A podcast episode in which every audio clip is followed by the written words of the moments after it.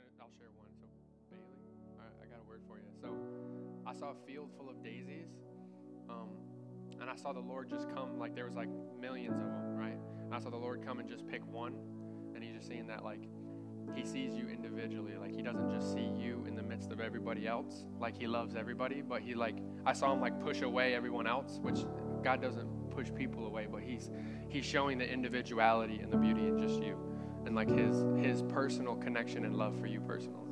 Is that cool? So I believe that the Lord wants to prophetically speak over people and bless people because like we sang earlier, his thoughts should define us.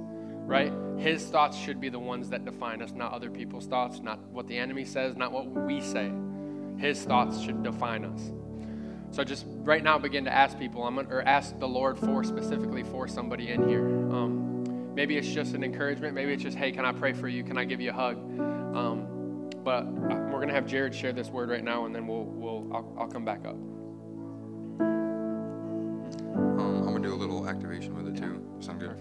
Um, just like Simon was saying, I uh, I felt like he was talking about we only know love because Jesus laid down His life for us, right? And I read today, and well, actually off of that, it says in 1 John 4:11, "Beloved, if God so loved us, we also should love one another." Um, but I read this morning in Matthew 18, and it says, "Woe to the world because of offenses." For offenses must come, but woe to that man by whom or through whom those offenses come. And I was thinking about it this morning, like, how in the world does Jesus sympathize with us as a high priest with unforgiveness that we deal with towards other people? How in the world does he do that? Like, he died and gave his life for a world that by chance would never actually acknowledge him, and he loved them and forgave them. And he comes into our situation and says, Yeah, I'm to walk you through unforgiveness that you have toward this person and set you free and set that person free from you holding on to something that's causing so much hurt and distance and turmoil in your heart. I'm going to be in your situation and give unforgiveness an absolute reckoning in your life. How does God do that? He's never understood unforgiveness ever in his life, ever, not one time. It doesn't have anything to do with him. And he steps into your situation and he says, "You know what? We're going to we're going to forgive that person because they do not need you to hold it over them for the rest of your life." That's Jesus. He's amazing. And he knows it's forgiveness. So I feel like there's people in this room that are dealing with unforgiveness. And it's actually poisoning your life. Unforgiveness is drinking poison, hoping it hurts somebody else. And Jesus wants to step into your situation and show you how much you've been forgiven and 100% cleansed and clear of anything you've ever done in your whole entire life. So you can be free and clear and cleansed, and that person can be loved by God. That's what he wants to do. If that's you, just raise your hand. If you feel like that's you, if you feel like you've just got something that you need to forgive somebody for, you just raise your hand, be bold. Because Jesus wants to step into your situation right now. If there's somebody with their hand up, raise it high, raise it high. If you want freedom, just raise your hand high. If there's somebody with their hand up, you just put, get around them, put, put your hand on them, and just begin praying for them. But if that's you with your hand up, just, just close your eyes, open your heart to Jesus. He just wants to be a part of what's going on right now.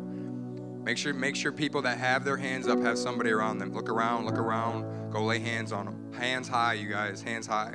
Once you have somebody touching you, laying hands on you, you can put your hand down. Once you have somebody that's touching you with their hands on you, you can put your hand down. Okay? Yeah, unforgiveness is going to die in this room today.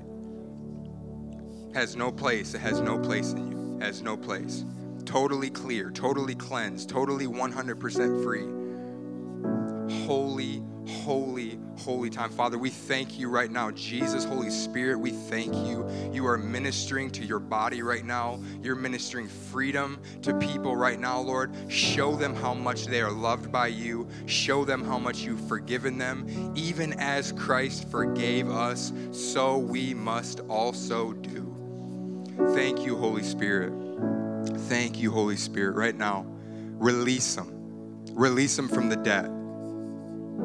You had an unpayable debt that you could never, ever, never, ever pay back to God, and He forgave you totally clean, totally clear, totally 100% forgiven. You'll never answer for a thing you've ever done, never brought up again. Jesus 100% puts it behind you, puts it behind him, and you guys walk together forward, never looking at the past. And right now, whatever that person has done, right, wrong. They could have 100% been in the wrong and you could be justified, but you do not want to be vindicated. You want to be righteous. Father, make them righteous. Make them see that they want righteousness. And righteousness forgives the offender every time.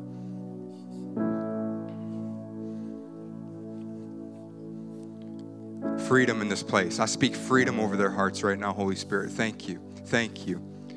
Thank you that the offender goes free. There will be no offenses that come through these people. There will be no offenses that come through these people. In the mighty name of Jesus. And if it looks like you just saying right now out loud, I forgive them. If you need to do that, you need to do that. Well, I don't feel like I forgave them, but you believe in your heart you did and you cast down imaginations and every high thing that exalts itself against the knowledge of God when it comes and says otherwise. You declare in your heart by faith, I forgive that person.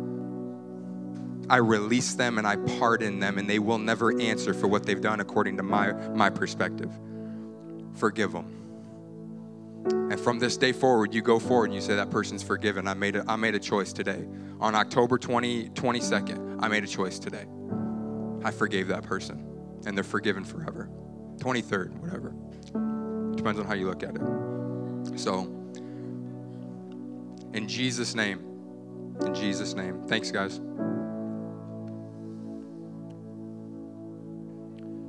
Yeah, that's awesome. so, like I said, I want I want a couple. I feel like does anybody in here have a have a word they want to share with the with the crew? Um, like with everybody in here, does anyone have a have a public word? Come on, Judy.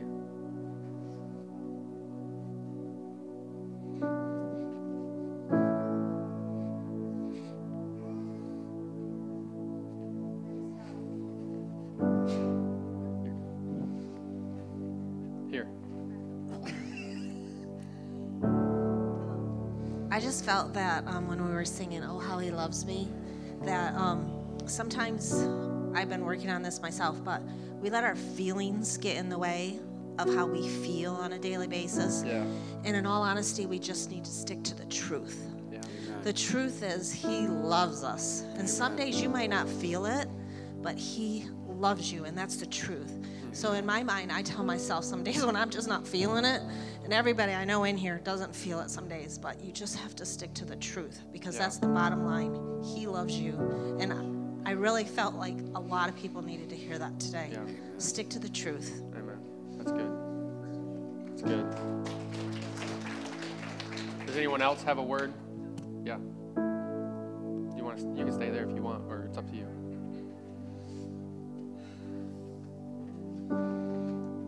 So, for the past um, two years, I have just been so angry with God. I've been so angry with the church. I've been so mad because I worked in a church situation for six years off and on, and I just was emotionally and mentally abused in the church. And I just left and I said, I'm done because I'm so tired of being hurt. And, and just this morning when I walked in, um, my spirit shook.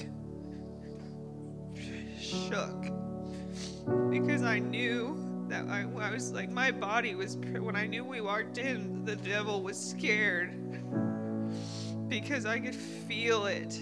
And I just knew whenever we got in here that this was going to be a situation that changed my life. And I had never felt like it was unforgiveness until Jared. So I read that scripture and I'm done with it. You know, like I'm done with this unforgiveness and I have a God who loves me. Mm-hmm. And it just is so hard. It has been so hard and just today it's I'm done with mm-hmm. this. So praise God. Hey, give us a hug. That's good. That's good.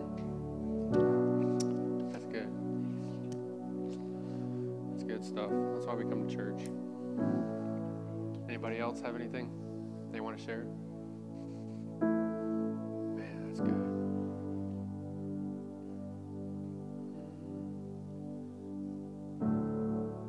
Let's just take a moment. Everybody just close your eyes. Holy Spirit, we thank you. And we thank you that you're the minister. Thank you that you're our, our friend, our advocate. Man, we thank you that you are intimately and passionately involved with every single person in this place. And Jesus, we thank you that you're the head of this house. We thank you that you are the great shepherd of our souls. Father, we just thank you that you will settle for nothing less than absolute freedom. You'll settle for nothing less than absolute freedom in our hearts and in our lives. So, Holy Spirit, we just thank you that you're here. We thank you that you glorify Jesus. We thank you that you convict us of righteousness. We thank you that you are the power, the freedom, the healing, the deliverance that's needed in every situation. And we thank you that you're always available. Jesus' name. Amen. Amen. That's good. Yeah, uh, did, did, if anyone had any words for anybody, did you guys share them? Oh, not yet? Let's go for it right now. If you have a word for somebody, I want you to share it with somebody. If you don't have a word, look around. Um, I believe the Lord wants to speak to some people. So here's your time.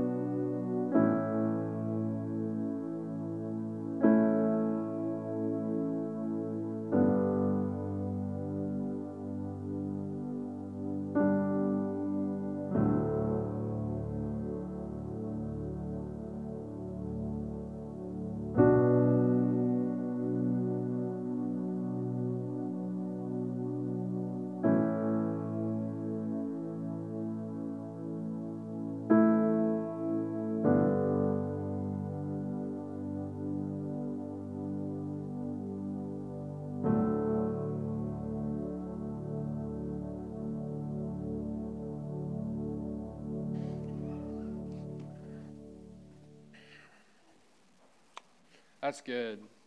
You want to give Jesus and everybody else a hand?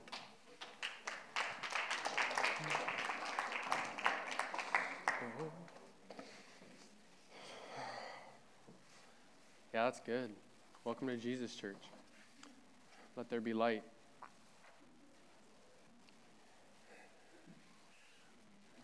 Huh? I took your job because you were slacking.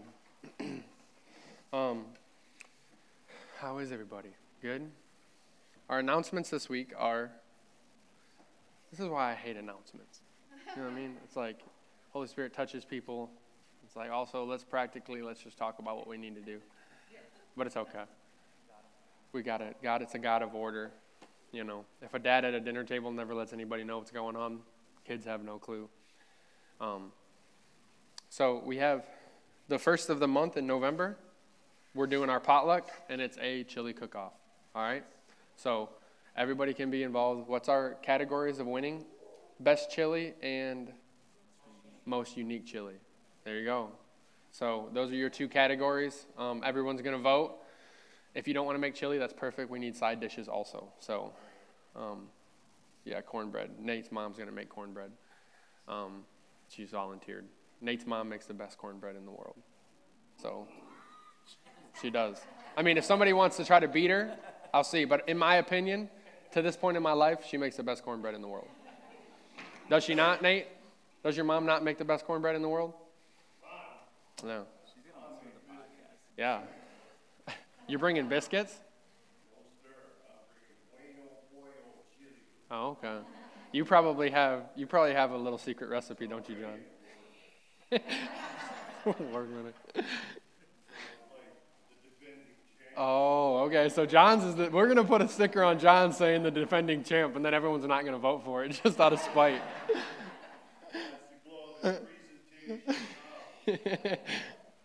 oh, that's good. Um, yeah, that's awesome. I love the Holy Spirit. I love how He moves and touches people. That's super powerful. We just got to make sure we make room for it and, and, and let Him do what He wants to do, right?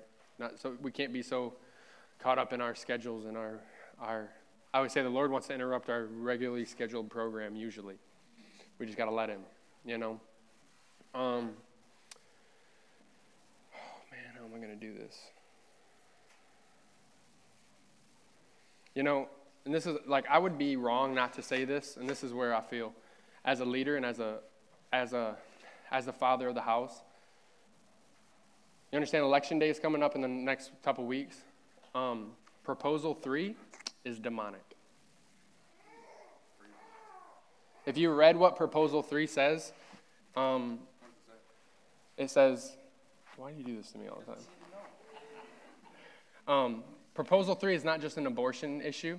Um, it's a it's a gender issue. It's a it puts your kids on the a dangerous place. You should look it up and just do some research on it.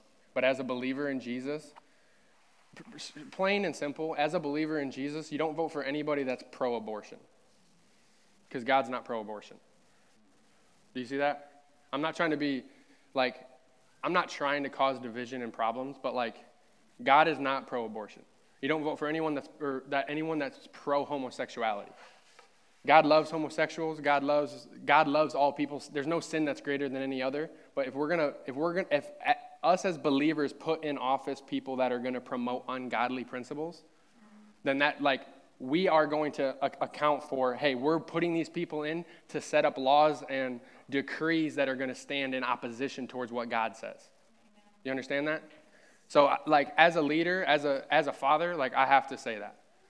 So, as believers, we need to, and that's like, I don't even have to tell you who to vote for. I just tell you those two things, and you can kind of pick really easily who to vote for and what to say. But proposal three is really, really dangerous. You see the signs all over, but it's not just, it's upholding a lot of abortion laws that are already in place, and that's what they're going to um, promote it as.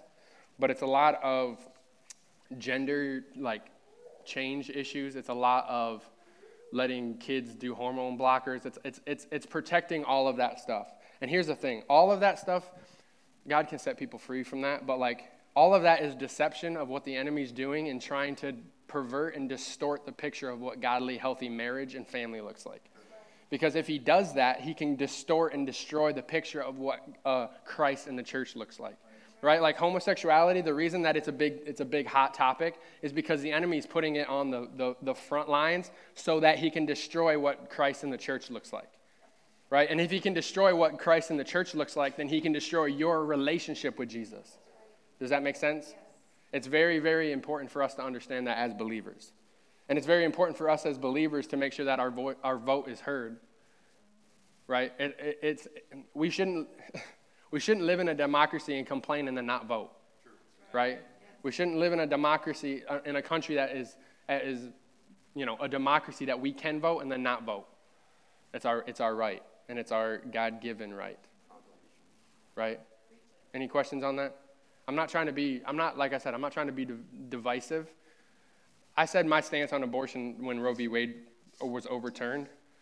God is 100% against abortion right? And, and we always like, the problem is, is there's so much, this is what my, my struggle with. Even Christians, there's so much, there's so much um, emotions tied to so much of that. And for us to say that, hey, that's wrong because that's what God says, is we, we're, we're labeled as insensitive. And I'm not saying that people like I've, like people that have had abortions, people that have that have whatever supported like Jesus. There's so much. You understand the reason why God is against those things because it destroys people's lives. Like the, the reason that God's against like people changing like their gender is because it destroys your life. Like homosexuality destroys your life. That's why God's against it, and He wants to set people free from it. That's why He works so hard at distorting and destroying people's minds from the very youngest of age. That's why he, that's what, and that's what Proposal 3 is trying to do, is it's trying to disciple a, a, a, a state and a country. He's trying to, the, the enemy is really good at discipleship. He's trying to disciple a, a, a generation in deception so that they don't understand and they're, they're confused, right? Because what you're doing when, with saying that like, I can choose my own gender is saying, yeah, God, what you say isn't actually true. That's what you're saying. Because God's the one that decided who you are, right? Right? He decides whether you're male or female, black, blue, purple, green, right? He decides who you are for a reason. So what you're saying when you're cha- like when you're saying that I can make that own decision is a spirit of antichrist. Do you see that?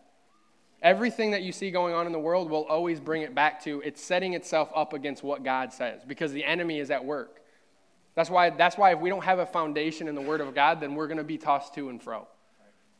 Right? And you'll be scared to stand up and say things. And that's why I'm saying, I'm not saying my opinion, that's just the Lord. Does that make sense?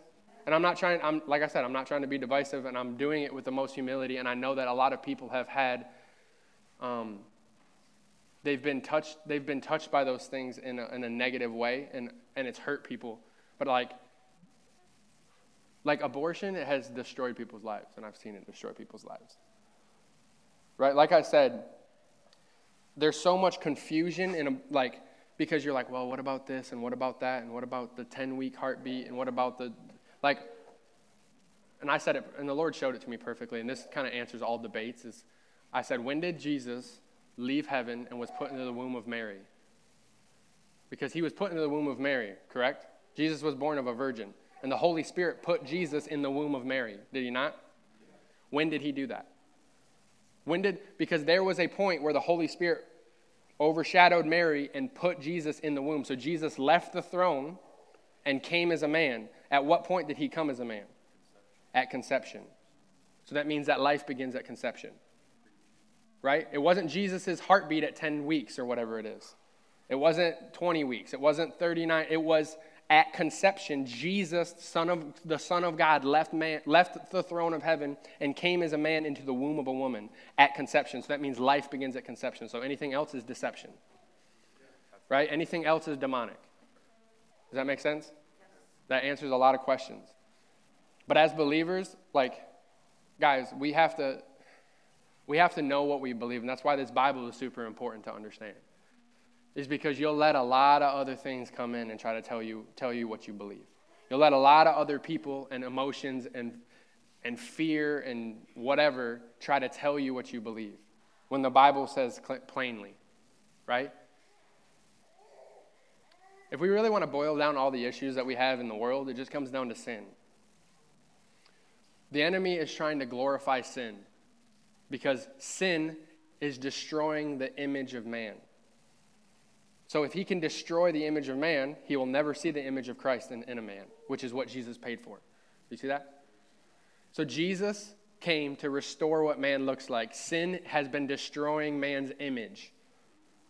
And that's why the enemy works so hard to put laws, people that glorify sin, because he's trying to get people to see and fall into, well, this is what man looks like. This is what we can be. This is whatever. And it's all anti Christ and it's all anti gospel.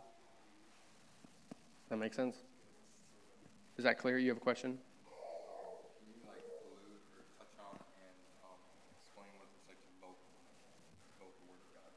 What it looks like to vote the Word of God? You look at policies like, like I said, abortion. What does the Lord say about abortion? Like, what does the Lord say? What does the Lord say about murder? And then you say, okay, if this person supports abortion and this person doesn't, and this person's pro pro life, then I'm going to vote based on the Bible on this person is pro life, this person is pro choice. then the Bible says the Jesus is pro life. So you vote based on what the whatever the whatever the problem is, you can find it in the word. Whether it's abortion, whether it's like I said, homosexuality, those are the big ones. And I can you can pretty much make your decision off of those too. And then the other ones are there's other ones that are very like what you think the tax brackets should be, all that stuff is, is your decision. But if you if, if we vote for people that are pro abortion, we're voting against the heart of God. If we vote for people that are pro homosexuality and transgenderism, then we're voting against the heart of God. Yeah. What do you mean?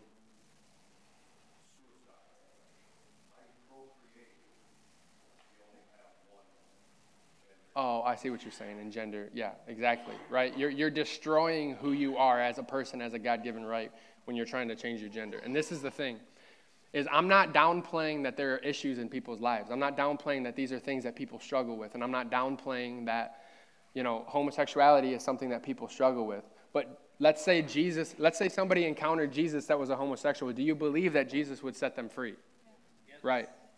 So that means that that we're not I love and I, I love people. I love people that struggle. I love people that struggle with sin, but it's it's destroying their life. And if I had an opportunity to share Jesus with them, we'd get them water baptized and realize that they're dead to those things. Look at 1 Corinthians chapter 6.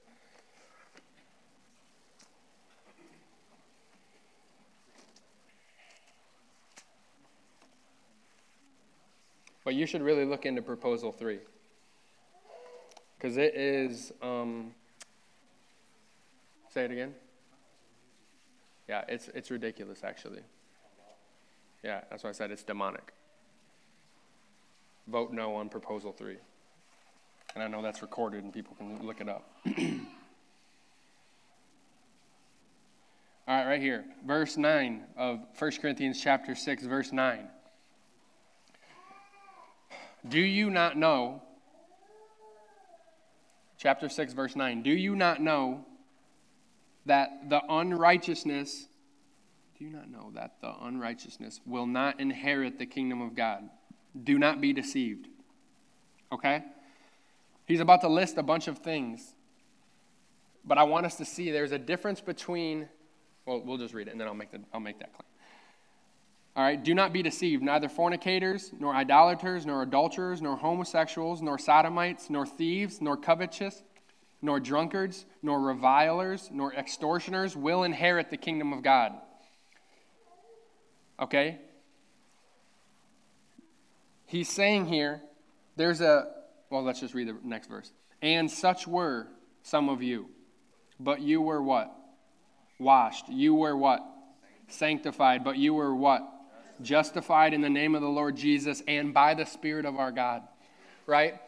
So, what he's saying is an inheritance is in the. Per- you have to be a son to have an inheritance. So, those kinds of things will not inherit the kingdom of God, but if you've been born again, you've been washed, clean, sanctified, and you will inherit the kingdom of God. Even though you might have struggled with those things, right? So, people that have not been born again will not inherit the kingdom of God, plain and simple, right? There is 100% a hell for people that do not receive the born again experience, do not receive Jesus, and are born into his family, right? With, us, with the Father as a Father, with the Father as our Father. Does that make sense?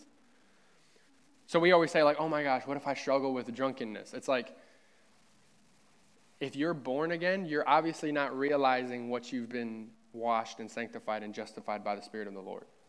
He's talking about people that are not in the kingdom. He's talking about people that are not born again. There's a difference between somebody that's born again that was this but has been washed, and, there's and then there's a difference between somebody who is just struggling with extortioner or whatever it is.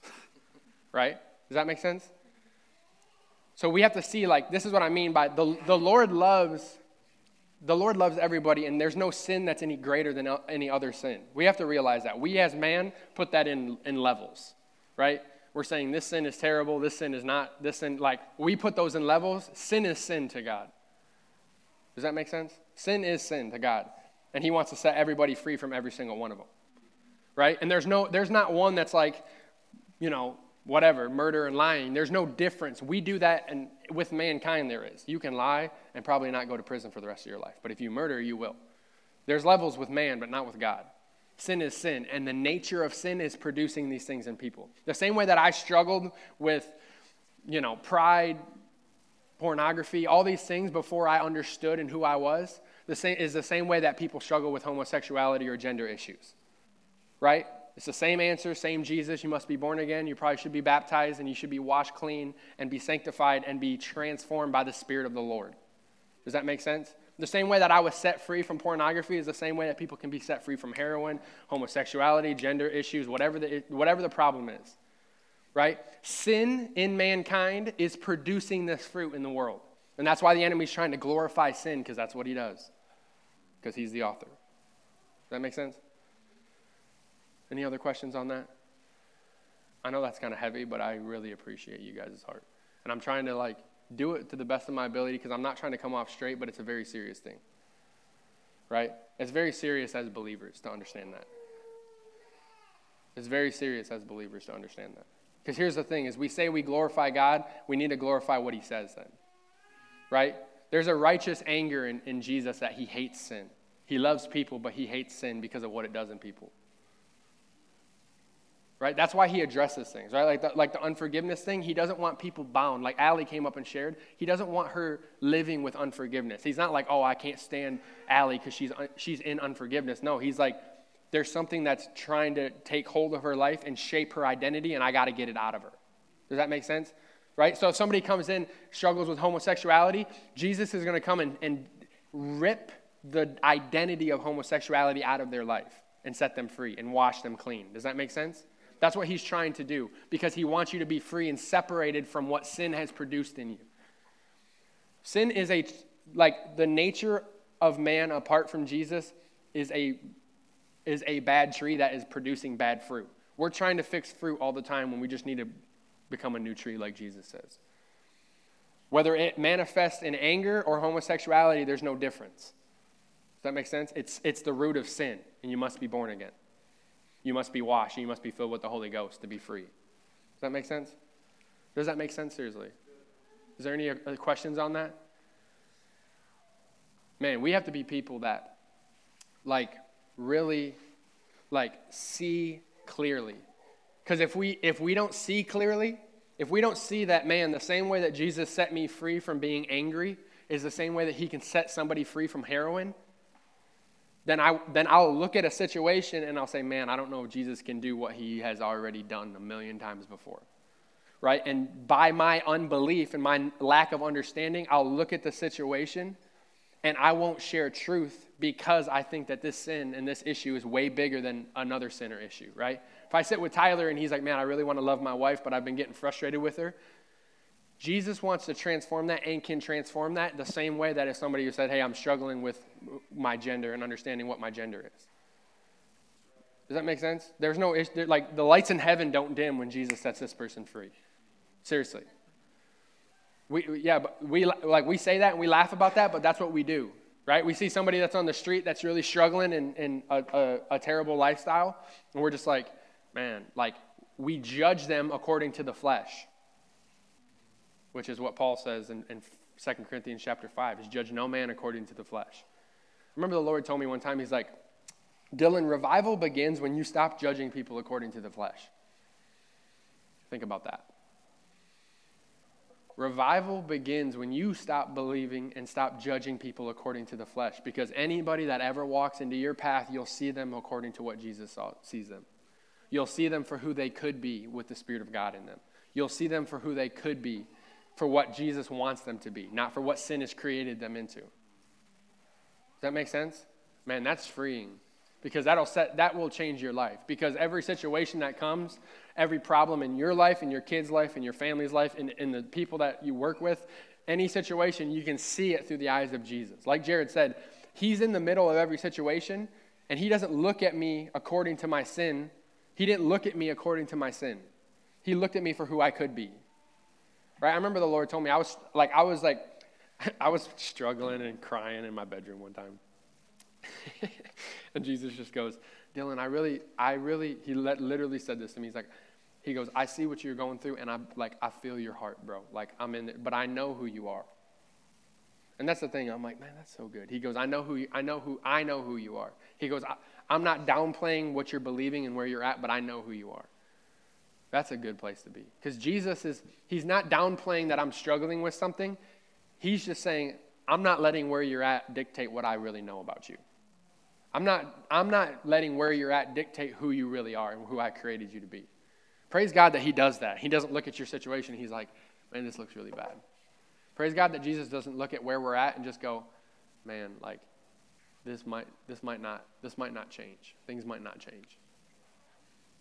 Right? If Jesus did that like we do that with people, if Jesus did that with us, then we'd be lost causes. Right? Just think back on, on how bad you were before Jesus, and if he looked at your life and said, man, I don't know how this can change, man, we'd all be lost. We'd all be, we'd all be not good. Does that make sense? So I just wanted to share that at the beginning. Because I believe, like, man, as believers, like, we can't, we can't sit back and, and, and let things slide that Jesus would never let slide. You understand? Jesus flipped tables in the, in the house of the Lord because they were doing things that were ungodly in the house of the Lord. And that was just, they were selling and doing all these things. And they weren't putting in laws that were going to pervert the minds of our kids and, and legalize taxpayer abortions to make me support what they, what they believe is right.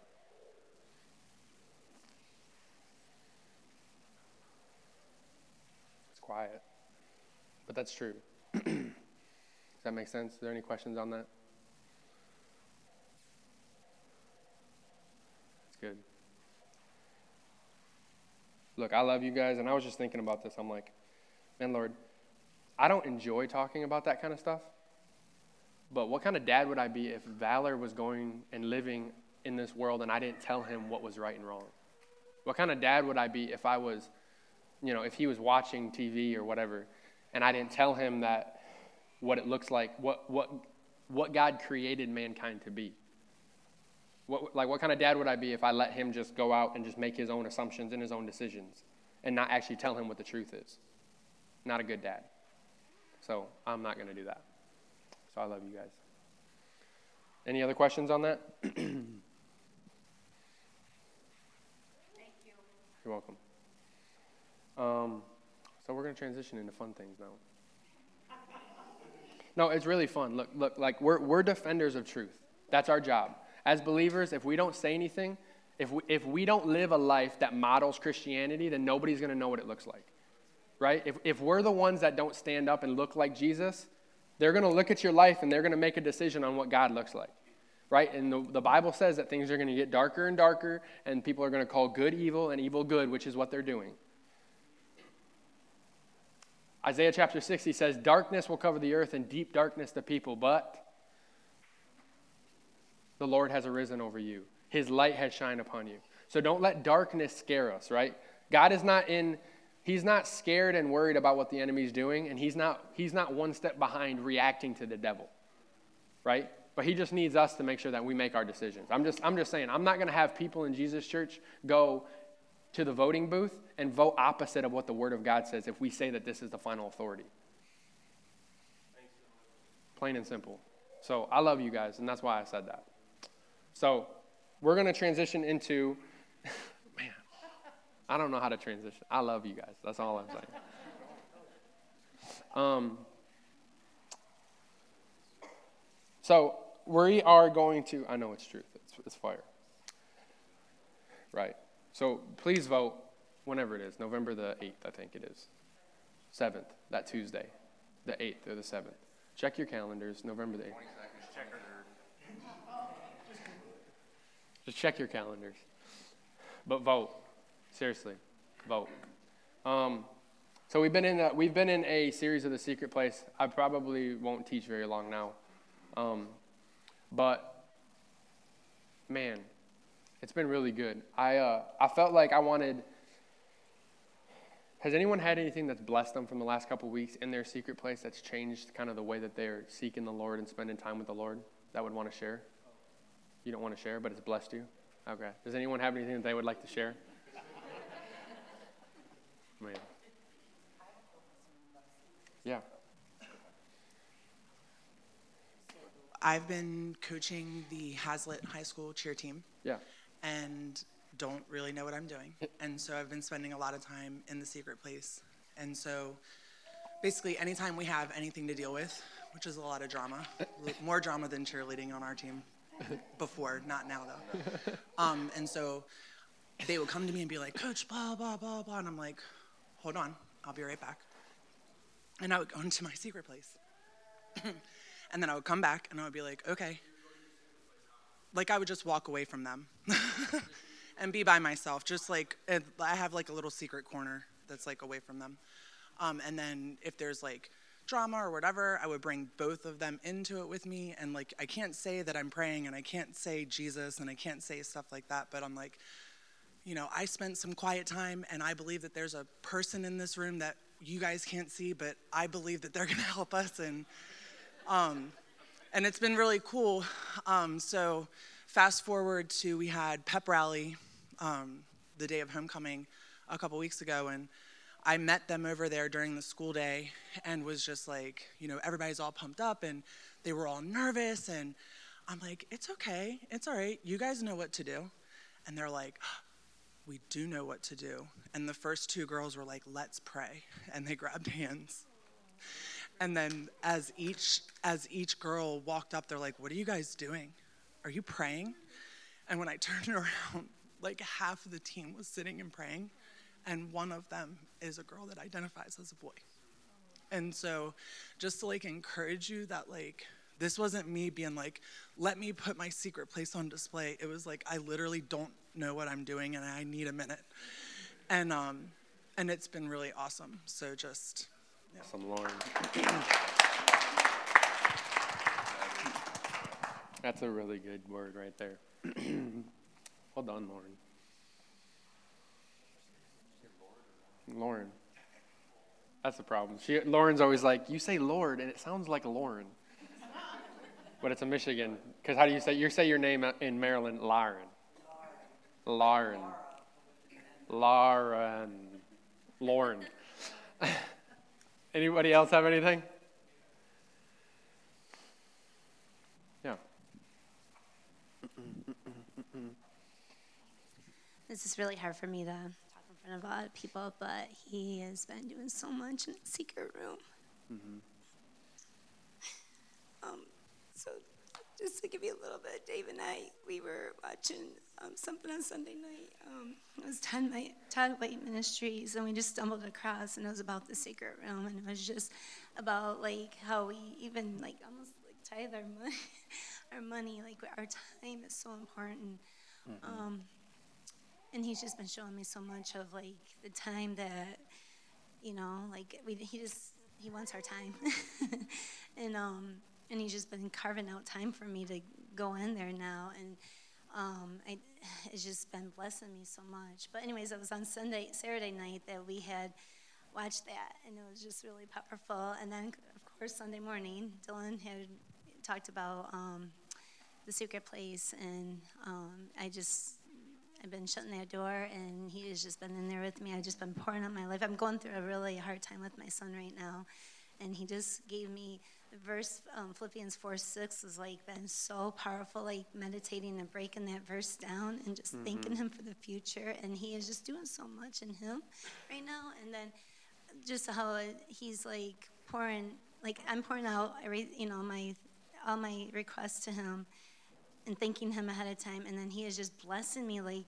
like the cup overflows. Like I'm just able to go to my work and um, mm-hmm. share what he's doing in that secret room with my coworkers and everywhere, like with family last night, and it's just been um, so awesome. Yeah, so, that's awesome.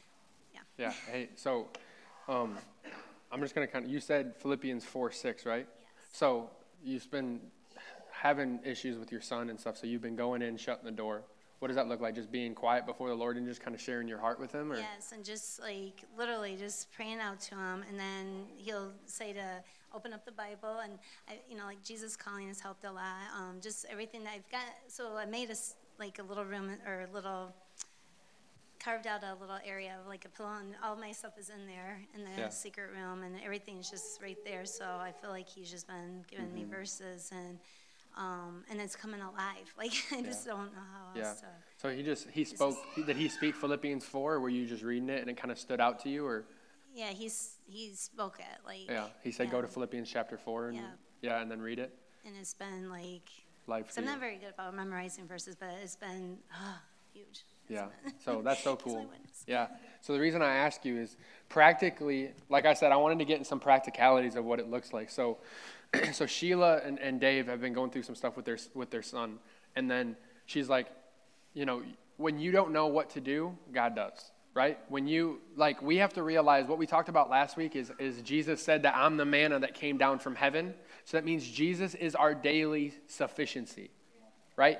And if we lack a daily sufficiency with Jesus, we will be starving. You don't realize it, but you're hungry. Right? Like I remember the Lord told me one time, He's like, Dylan, if you if you neglect the secret place, like you will die. And I was like, 100%, I know that for a fact. So it's like you and everything is going to fight for your time, right? So because it's so easy when Sheila and Dave have, you know, something that comes that that you know something they find out about their son or whatever come like an issue. It's so easy to be like, okay, how do we fix this? How do we do this? What should we do? And we're trying to figure it out in our own strength, right? So it's like the important thing to do is be like, like Lauren just said and Sheila, like, all right, Father, I need wisdom because you're wisdom, right? I need the way that that you say things, not the way that seems right to a man right? I need wisdom. I need wisdom. So you sit and you're like, and Jesus has, has become unto us wisdom, Colossians says. So we're like, we're seeking Jesus. And then what he says, she's just pouring her heart out in simplicity and like relationship, right? Like I, like I shared that word with Bailey, it's not just like, yeah, Father, I know you see what's going on. No, like when you shut the door, you're by yourself. There's nobody else around. He sees what, you, he knows what you're going through. And it's not just like, it's not like, oh, I didn't even know that you were going through that, Sheila. You understand? He has manna and he has life and um, sustenance for Sheila and Dave already provided. Right? When the Israelites woke up in the morning, the manna was on the floor. The manna was on the ground. They all they had to do was get up and go receive what they needed for that day. So when you open the door, when you go in, the Father is already there to meet you where you need, where, with what you need. Right? So, like, imagine Sheila, if you're, if you're going through that and the Lord didn't speak that of Philippians chapter 4 to you, you'd be looking. You'd still be looking for answers, right? Yeah, you'd be lost. You'd be, what, we're left to our own understanding and we're left to our own um, ideas and thoughts, and we're not that smart. Plain and simple. Right? We don't have a lot of, like, people say, like, when I do things, people are like, man, that was real, real smart. I'm like, yeah, yeah, it was him, and I did not know what to do. Like Lauren said, like you're just in a like you see how much you need God when you really are in over your head, right? And I started a church, y'all. I'm in over my head. Seriously, I can't tell you the amount of times that I'm just like, man, Lord, I have no idea what to do. But praise God, you do. Because what we do, we value our own understanding, right? What, is it, what does Proverbs say? Or is it Psalm? Proverbs 3 something. 5. 5, 6. Lean not on your own understanding, but in all your ways acknowledge him, and he will direct your paths, right? So all Sheila did is she's just going to take a moment and say, well, yeah, I, I know I should do this with my son. I know I should do this. But she's saying, okay, I'm not going to lean on my own understanding. All I'm going to do is shut the door, and I'm just going to acknowledge that he's here. I'm going to acknowledge that he has wisdom, and I'm going to acknowledge that he wants me to be here, right? Simplicity is just saying, okay, I'm just going to acknowledge you, and I know that you're going to give me, going to give me wisdom. And it might look like her just saying, okay, I'm going to open the Bible and I'm just going to read until, like, there's so many times I love. There's a pastor I like to listen to. He's like, I'll just sit and read till he speaks. And I was like, that's so good because he's just like, I'll just open the Bible because you'll read and you're just reading and you're just like, you don't realize you're getting fed, but you just read until Philippians chapter four, six jumps out at you, and you're like, holy cow, that's what I needed to hear. And then you don't go any farther because he just spoke right? That's what you read until he speaks. So you're waiting till he, like he's going to say, "Hey, this scripture right here is your answer. This scripture right here is your answer." And it's just like, so if I have a question, I don't like I don't settle for not knowing an answer. In Christianity, I don't settle for not knowing an answer. I don't settle for like, hey, there's an issue with my son, there's an issue with my wife, there's a problem in my my workplace. I don't settle for just like Well, Father, I know you're going to work it out. Like, that's, I don't settle for that. Even though there might be a time where I, I don't know what to do, but I know the Lord is working, but I know He's going to give me an answer, and He's going to, it might just be, hey, I just want you to take your hands off of it and just pray. You might not see how it's going to work out, but this is my answer, right? But I'm not going to settle for just like the Lord leaving me in limbo. That's why we have to believe that God speaks, yeah. That's why we have to believe that God speaks. That's why we have to believe that He is alive and He wants to encounter people. We, like, man, if we believe that God doesn't speak anymore, you're lost. If we believe that God just is, is just in heaven and like looking down, looking at a whole field full of flowers and he's not intimately involved in your life, man, you like the enemy is going to eat your lunch. That's the thing, is like whether we believe God speaks or doesn't speak, the enemy's still going to speak. Right? Like you can believe that God doesn't speak anymore, that he only did that with the apostles and whatever that people say, or like God, whatever, that's what people say. But the enemy is going to speak. He's just like, well, well done, believe that, because I'm going to keep talking. And if you don't know his voice, then you're always going to follow a stranger's voice. Right? But if you know his voice, then, then you know, and you'll never listen to a stranger, because the stranger's voice will be very strange to you. Right? I'll start with you. Yeah. Jared's going to pray for your son right now, okay? Is that okay? Yeah. Um, we don't need to go into the details of what's going on. Like I don't, I don't think it's necessary. But everybody, yeah. just stretch your hand toward Dave yeah. and Sheila. So, um, yeah, Father, it's Alec, right? Yeah, Father, we thank you for Alec. We thank you for the the work that you're doing in his heart right now. And with intercession and authority, we speak total freedom over his life, 100% freedom right now, in Jesus' name. Never to be the same again a totally brand new heart, a totally cleansed and clear conscience and mind. Yes. Father, we thank you that he never recognizes the person he used to be. Amen. We thank you that when the lies of the past come up, Father, you squash them and eradicate them with the truth. Your voice is so clear to him, your power and presence is so real. In this very moment, Holy Spirit, you overshadow him and you touch his life with your love. In Jesus' name, we proclaim freedom to the captives. In the name of Jesus over Alex's life. Amen. Amen. That's awesome. Will you give it to Brian? That's awesome. Okay. Okay. Any other questions on, on what I'm saying here? There is something I want to say. Um, one of the things that when you are, like I say, we always talk about spending time with Jesus. We say, hey, you know, eternal life is to know God but we have to understand what that means. We have to understand that it's not just like, yeah, I know Jesus. No, like, we have to know Jesus. And this is what it looks like to know Jesus. Like, Sheila will never be the same because of what Jesus has spoke to her. Right? She'll never, she'll never be like, I don't know, I don't really know what to do, and I don't think that Jesus is going to give me an answer. She'll never be the same ever again. She knows that whenever she has a problem, she knows that, man, there's life in this book and there's life in him, and all I got to do is go to him. Right? Lauren knows the same thing. She knows that, okay, I might not know what to do with all these people, but I know him. And I know that if I know him, then everything else is going to be okay. Plain and simple. That's what it looks like to know Jesus. It doesn't look like just coming to church on Sunday, right? Sheila didn't get that from coming to church on Sunday. She might have been encouraged in it. That's what, we're, that's what our job is to encourage her to go. But she's not going to understand the truth and not going to understand who he is unless she goes by herself, right? She's not going to understand it unless she takes what we're learning here right? What I preach, whatever, and say, all right, I have to know this Jesus when there's nobody else around. Because this is what happens when we shut the door and it's just me and Jesus, man, he speaks to me and I can't hide behind anything else, right? I can't hide behind my service. I can't hide behind my worship. I can't hide in a crowd. It's me and him. And when he comes, man, he always shows you who you are. He always takes away the lies of what you're believing. He always, always, always strips away everything that's not of him right? When he speaks, there's no question. When he speaks, there, he leaves no room for doubt. Man, and we have to be people that just live in his identity. We have to be people that live in his truth, right? Like I shared, like I shared a couple months ago, but just like a very easy, practical way for you to spend time with the Lord is sit down and say, okay, I'm going to be in here for whatever it is, 30 minutes. It's just you and him. Take your journal out and say, Father, and just start to write out what you feel in your heart. Man, Lord, I feel like I've been really struggling with fear. Man, I feel like, you know, whatever. You're just writing it out. Now, pause. Jesus, what do you say about this? Holy Spirit, what do you say about this? What am I believing about myself? What am I believing in this situation that's causing me to, to, to live you know, dictated by fear. And then you just begin to write what's coming up in your heart. You, you would be amazed at what Jesus speaks to you. And you'd be amazed at what the, man, I don't even know if this is God.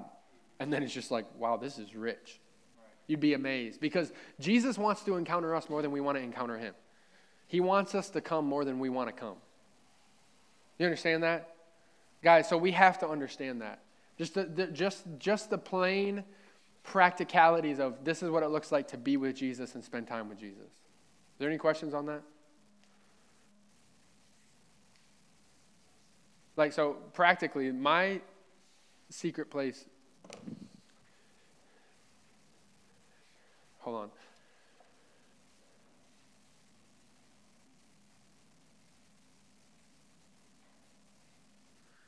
You understand everything. This is what I'll finish with. You understand? I didn't even read any scripture. I read one. I, I quoted a lot of scripture. But you understand everything everything the enemy is trying to do in your life is to keep you from knowing Jesus. You know, everything that he's doing, the reason that guilt and shame, condemnations, like, like Judy said, like feelings, emotions, are trying to keep you from experiencing the kingdom of God in your life. The reason that the enemy brings up all your past and your failures and who you, who you used to be and whatever, the reason that he does those things is because he's trying to get, he's trying to disconnect your heart from the truth of who you are. He's trying to disconnect your heart because if you feel shame, you'll never be with Jesus. Right? If you feel shame, your secret place will not will be non-existent. And the only thing that's going to set you free from shame is the secret place. Right? Why does why does why does your time to spend with Jesus, why is that the thing that's attacked the most in your life? Right? Some things get busy. The first thing that gets, man, I don't have time for that right now. Because he knows that if you go there, he's scared to death that you're going to find out who you are. The enemy is scared to death that you'll actually realize what he knows about you. Right?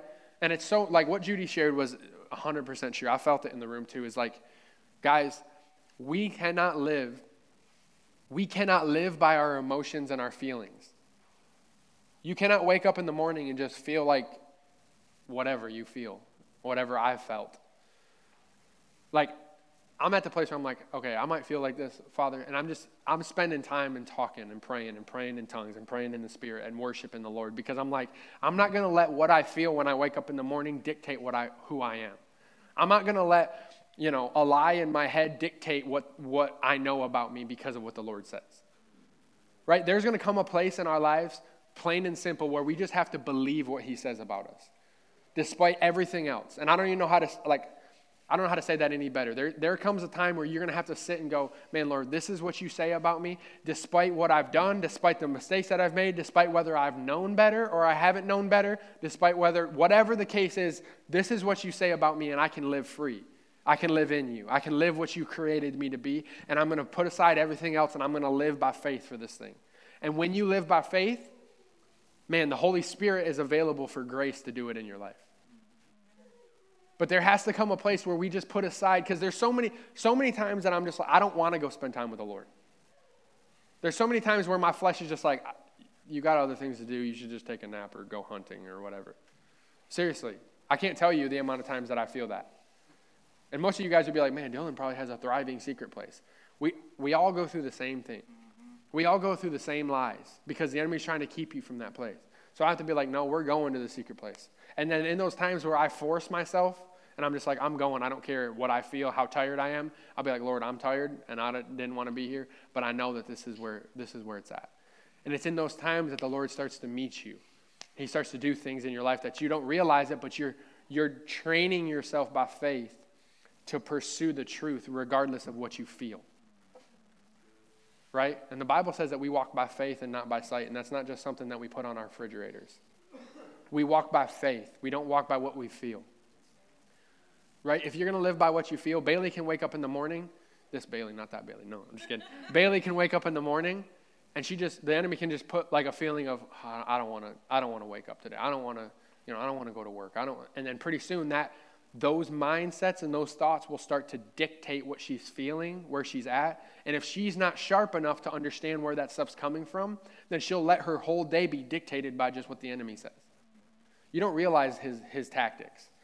right? He'll just, like, if we have the lie in our minds, if you're hearing this right here, if you're hearing that, man, I'm not where I'm supposed to be because of what I haven't done, that's not a fruitful mindset. If you're, if you're looking at your life and judging it and saying, I'm not what I'm supposed to be because of this, this, and this, and this, that's not producing any life in your heart.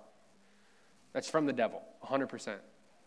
It's condemnation. It's showing you where you're wrong without any hope. Right? We just need to, we just need to settle and look at our lives and say, man, where I'm at, I might not be where I'm supposed to be. I might not have done everything correctly, but man, I'm going after Jesus the best that I can today. Right? We have to train our minds to think this way because the enemy is going to come nonstop and try to tell you who you are, especially if you make a mistake. Man, if you make a mistake, the enemy is going to beat you over the head with it, and he loves that junk. And that's where we have to come to him and say, Man, Father, I'm, the fact that I made a mistake is, is like there's forgiveness and righteousness and cleansing for me today, right now. And I'm thankful, man, that you're changing me and growing me to where I'll never see that and I don't ever want to do that ever again because of your heart, because your heart's pure. You step into that, you step into that by faith, and the Lord starts to just shape your mind to start to think to where, man, you look at the past, you look at the mistake, and you're like, man, why did I ever do that? Why was I ever that? Why did I ever make those mistakes? And because you realize that that man is transformed and changed and dead and gone. But guys, we have to, we have to, we have to give ourselves to this understanding. And we can't let our feelings and little mindsets dictate it. You should just look at whatever you're believing, whatever you're thinking. Man, I pray, Holy Spirit, that you just do this in our lives, that you just reveal what we're thinking in the moments where we're not thinking properly. Because you'll, you won't even realize it. And I just believe the Lord is going to start to open your heart up to where you're like, what I'm thinking right now is not producing any life, so it can't be the Lord. If what you're believing about yourself isn't stirring you up and making you more, isn't propelling you into more intimacy and life and peace, can't be the Lord. If what you think about your life, about, uh, about, about the Lord, if what you think about Jesus isn't producing more life and intimacy and bringing you closer to Jesus, can't be Him. And if it can't be Him, then there's another voice that you're listening to. Whether you think it's you or the devil, it doesn't matter. You're both wrong. You understand? If what you're believing, even if it's not the enemy, if what you're believing about yourself doesn't line up with what God says, there's one person that's right, and it's not you. So you can doesn't have to be the devil. You just say that you're wrong also. Man, guys, this will change a lot of things. I wanted to keep going in the secret place, but I really feel like this is straight. When you wake up in the morning, when you spend time with the Lord, when you're going about your day, if what you're thinking about is not producing life in your in your in your heart, if it's not if it's not giving you righteousness, peace and joy in the Holy Spirit, that's the kingdom of God, then it can't be the Lord. Just when you're going about your day and you're like, man, why do I always do that? Why am I always this? Why did I always why do I always make that mistake? Why do I always say it like that? How come I always get frustrated about this? How come that mindset is demonic? It's keeping you bound forever and always. It, you know, there is no transformation in it. There's no peace. There's, there's nowhere for you to go. You understand? And people live their life like that. I've, like, I've lived my life like that. The Lord is not going to, if you're living your life and you're just like, man, I'm never going to make it. Or you, let's say you're like, hey, I want to I wanna love my wife well, and Tyler messes up, and he's just like, man, why am I, that mindset right there is never going to produce fruit. Man, why do I always do that? Man, I thought I was different. Man, I thought I was changed. Man, I, have been seeking the Lord. Man, I've been asking God to change me. Man, all that stuff right there is not, is not fruitful. And a lot of us live in that lifestyle. Man, we need to repent. You need to repent and change your mind. Yeah. What would that sound like when God's talking to you about wanting to be a better husband? The Lord would always call Tyler and show him that He created him to be a better husband. And he's saying, regardless of man, if you failed this time, man, step up right here and just, just change your heart, repent, change your heart. Repent and change your mind. And, show, and I'll show you what your heart, your heart to do it right is to do it right. That's because the Lord's put it in you. The fact that Tyler wants to love his wife well is from the Lord. Nobody wants to love Jesus. Nobody wants to do what he calls him to do outside of him. So the fact that you have any amount of shame or guilt or condemnation proves that you want to do right. So in that moment, Tyler can just be like, man, I might have messed it up again. I might have felt like I failed again. And man, Lord, that mindset is coming back to where I feel like I'm never going to get it. But Lord, I'm thankful that you're changing me and I will get it. And I'm thankful that you're working in me. And I'm thankful that all I have to do is by faith just lean into it. So right now, Lord, regardless of what I've done in the past and regardless of how I just messed it up again, I'm thankful that I'm going to con- continue to pursue this. Because Tyler is not letting where he's at, what happened, what he feels dictate what the Lord wants to do in his life. Right? Let's say the Lord calls me to preach and I'm not that good of a preacher, which I wasn't. You should have heard the first message I preached. Un- unbelievably bad. Unbelievably bad. People told me it was good. I wish people would have just been like, that was terrible. You should seek the Lord. Because I went up there like I'm like, I know what I'm doing. I wish somebody would, they're like, man, that was really good. I wish somebody would have been like, no, you, did, you don't know him. You should go into your bedroom and know him. That's what I wish somebody would have told me. They didn't. He had to tell me that. Right? But I am growing. Yeah, I'm growing I'm growing in what He's called me to do. But if I'm just like, well, I'm never going to get it, though the Lord's called me to it, you, you understand? There's, there's so many mindsets that have to change in your life for you to walk in Jesus. And there will always be opportunities for you to repent and change your mind and continue to walk in Him.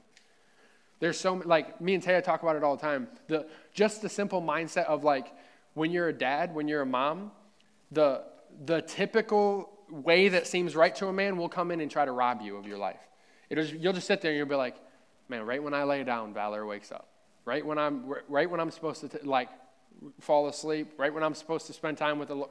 You know, I can't tell you the amount of times I went to spend time with the Lord, sat down, and Valor wakes up like that. And I'm like, the, the temptation for you in that moment is to lean into a mindset of, man, every time that I have to do this, Lord, every time this and that. And you're falling into a mindset that's keeping you from life. And the Lord's like, hey, that's not me. Jesus would never sit there and you walked in the door when he was spending time with the Father or walked onto the Mount of Olives and opened the olive branch and walked through. Hey, Jesus, he would have been like, every time I try to get here and spend time with the Lord, here you are, right? We joke about it. We joke about it. We laugh about it, but we do that all the time. Jesus would never do that. So that's what I'm saying. Everything in our life, we have to look at the way he does things and be like, that's not fruitful, so I must learn that somewhere else. It's not in him, and he's the truth, and he's the way, and I'm supposed to follow him right? That's why every situation, every mindset, every motivation of our heart, every, every word that we say has to run through the filter of why we worship Him. Because He is the truth, and we are following Him, and we are little Christ like ones. Yeah.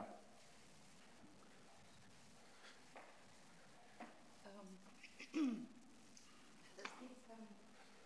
this keeps coming over. Yeah. I guess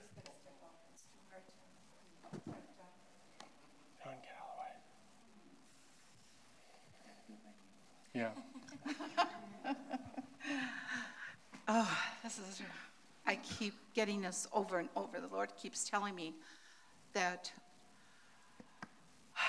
what you have preached on today and shared the whole sermon, everything here, and talking about how we all need our secret place that we spend time with the Lord.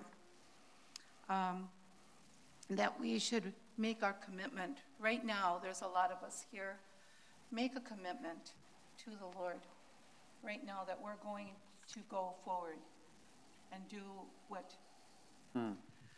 Dylan. Mm-hmm. I always get these two mixed up, sorry. Yeah. Everybody does. I know. Yeah. Um, I'm the funnier that one. Dylan, if he, you would pray a prayer that all these people here, the ones that really know inside your heart right now that we need to make that commitment hmm. to Him because we need to. Mm-hmm. We need to. And if we make that, um, by standing up and making that commitment right now before all of us mm-hmm. to the Father, that we will be blessed and that we are going to go walk forward and do what he wants us yeah, to do. Yeah, that's good. Okay? Yeah, absolutely. Okay. I'll close with that because it's a. am uh, gonna close with that, but it's a. Um, because here's the thing: is relationship with Jesus does not come from our effort; it comes from our surrender. Right. So, like what she's saying, there's so many times we're like, "Man, I need to have more time with the Lord. Man, I need to get up earlier. Man, I need to spend more. Whatever." Your desire is pure and your heart is pure, and the seeking will come from a pure heart. It won't come from your striving and your effort. There's so many times where I'm like, Father, I want to get up earlier, and I'm struggling to get up earlier. Would you just help me to get up earlier? Would you? Because I don't have time if unless I do. And it's like the Lord will wake me up before my alarm, and I'm like, Man, praise God. That was awesome. And it's like because of grace in my heart. It's not my striving and my effort. You know what I'm saying? So your hunger will take you to that place, but your effort can't take you, can't take you in. Right? Like all of us have you're here on a Sunday listening to me talk, you probably want Jesus. You know what I'm saying? Or you got drugged here by somebody else. Possibly want Jesus, right? If you came and listened, if people keep coming back to listen to what I say, I'm pretty straight. So that means you want him, right? Or you don't have anything better to do, um, which I doubt it. So let's just like settle the fact that we want Jesus. And let's just settle the fact that we really want him. So we're just, let's make the decisions and being like, okay, Lord, where does it, how does it look? Where, where can I carve out more time? Where can I just be like, maybe I got to get up earlier. Maybe I have to stay up a little bit later. Maybe like right when I wake up in the morning, I'll just, I'll try to slip off for a couple, for while I'm making breakfast and be by myself or whatever the case is to where you're going to, I'm going to intentionally seek him and be like, Lord, I need your help to do it. I'm not just going to try to do it in my own strength. Because we all know how behavior modification works, doesn't? Right? So we're just going to finish and pray. Everybody, would you stand with me? But I want us to take this time and just if you really want if you really want that and just the simplicity of seeking Jesus and knowing him, which I believe we all want. I want us to put our I want us to put our hands on our hearts. Um, and I believe the Lord is just going to start to teach us in this time just how we can do it, what it looks like going forward. Just the simplicity of being like, He might be like, hey, when you're driving, like all you got to do is turn your turn your radio off on your 20 minute commute to, to, to work, and there's your time. And I believe he's gonna, he's gonna start to show us practically how, it, how to do it, and then he's also going to empower us to go there. You want to pray for us? Oh, all right. Okay. Let me pray for us. Father, we thank you, Lord. Holy Spirit, we thank you that you are putting desires in our hearts and hunger for Jesus, and we thank you that we will be satisfied in our relationship with him. Man, Lord, I thank you for just the practicalities of what it looks like to be with you and to know you. Man, Father, we thank you that there is going to be life and abundance in everybody's secret place going forward. Father, we thank you for, man, just, just satisfying hunger in our hearts. And I thank you that you are going to satisfy the desire for more of you in each and every one of our hearts, Lord. Amen. Blessed are the pure in heart, for they shall see God. Father, we thank you that we have pure hearts. We love you, Lord. Thank you for doing it in us, Father. And it's not going to be by our striving and our effort, man. We're going to be thankful for the for the man for the relationship and the knowledge that we have of you. When we look back and we're going to know that it's just because of your grace and your love. In Jesus' name, amen. You can close this, yeah. Can he play? Is that okay? Can you play, please? Yeah, go, Nate. Thanks, Nate. Um, yeah, Tyler, you can stay. Did you think I was not talking to you? All right, you can stay there. Yeah, Tyler will pray. Simon and Bailey will pray. Um, I felt uh, earlier just to pray for um, just some healing in this room. So Dylan had you guys put your hand on your heart. Everybody put your hand on your stomach. Right? It says, out of your bellies will flow rivers of living water, right? The Spirit of God in your bellies. Um, put your hand on your stomach, and I want to pray for incurable diseases and STDs specifically, sexually transmitted diseases, incurable diseases and STDs. And I believe Jesus is going to touch people's lives right now, okay? Just by faith. This is what I have in my heart. So everybody close your eyes, hand on your stomach. Um, and we're going to pray, and I believe that people are going to be touched and, and, and healed by the power of God and you're going to go get checked out and find that you're totally healed. So, Father, we thank you right now, Holy Spirit. We acknowledge your presence in this room. We acknowledge you, Jesus. We acknowledge your presence right now. You're touching bodies, you're healing people's bodies right now. Every incurable disease and STD, I command to leave now, right now, be broken be cursed and leave their bodies right now. Jesus, thank you. Thank you for total healing and total wholeness right now, all by grace. No striving, no effort. You have no authority, you have no right over these bodies. You purchased them, Jesus, with your, your precious blood. So every disease and every curse, we command you to leave right now. We thank you for it, Lord. In the mighty name of Jesus. So be it. Amen, amen. Awesome. Yeah. Um, so if you guys need prayer for anything else, you just need somebody to stand with you, um, or you need, yeah, you just need to talk to somebody. We'll have Tyler. Um, maybe I'll stay up here. You just come up and we'll we'll talk and we'll pray with you. But other than that, is there any other announcements? No. We uh, we love you guys. You are dismissed. Hang out, talk, chat. Um, but be blessed. See you guys.